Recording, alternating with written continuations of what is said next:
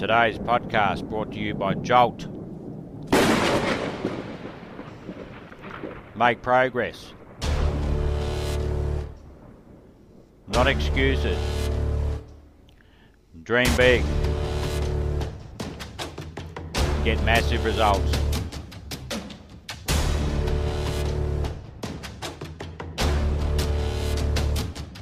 So if I don't know how to develop people, let's say I'm just good at relationships, I never produce, I never develop people, I'm just good at, can I tell you something? My people can go no higher than I can go. They can go no higher. If I'm on level number two, people will only go to level number two under my leadership. So, very simple. Your growth determines the growth of your people.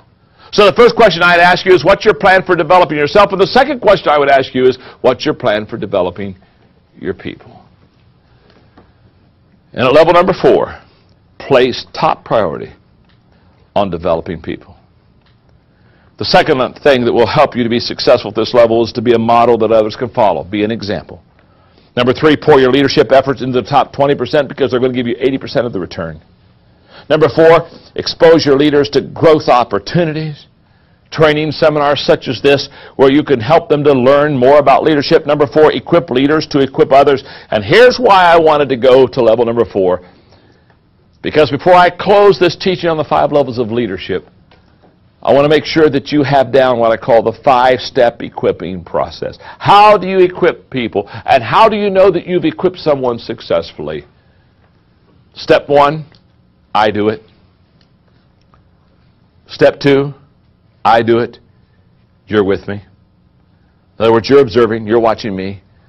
It's show and tell time. I'm showing you how to do this. Step three, you do it, and I'm with you. Now the baton has switched hands. In step number two, I'm doing it, and you're watching me taking notes, asking questions. In step number three, you're doing it, and I'm watching you. I'm asking you questions, making sure you understand all the things that you're doing and performing. Step number four, you do it. Too many times at a step number four, we think we've equipped somebody. We say, oh, good, now they're doing it on their own. No, no, no, no, no. You're still incomplete of equipping a person until you get to step number five.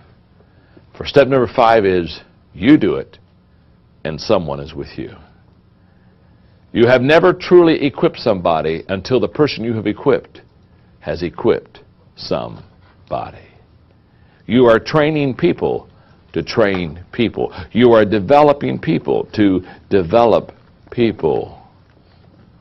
You are leading people to lead people. It always goes at least two generations. The five levels of leadership. What, what level are you on? What level do you want to be on? How many people are on the highest level that you're on with you right now? Who do you need to take up to those levels? Study this video. Spend time in the five levels of influence. Ask yourself these kind of questions. Put names on every level that you're on so that you know who's on level three with you and who's on level two with you and who's on level one with you. And remember, you don't lead them the same. You lead them according to the level that you're on with them. And enjoy the trip. Because your goal and your aim is not to get to level number five by yourself. Your goal and aim is to take someone with you. Nothing's more fun than to get to the top with somebody else and enjoy the view together. Thank you very much.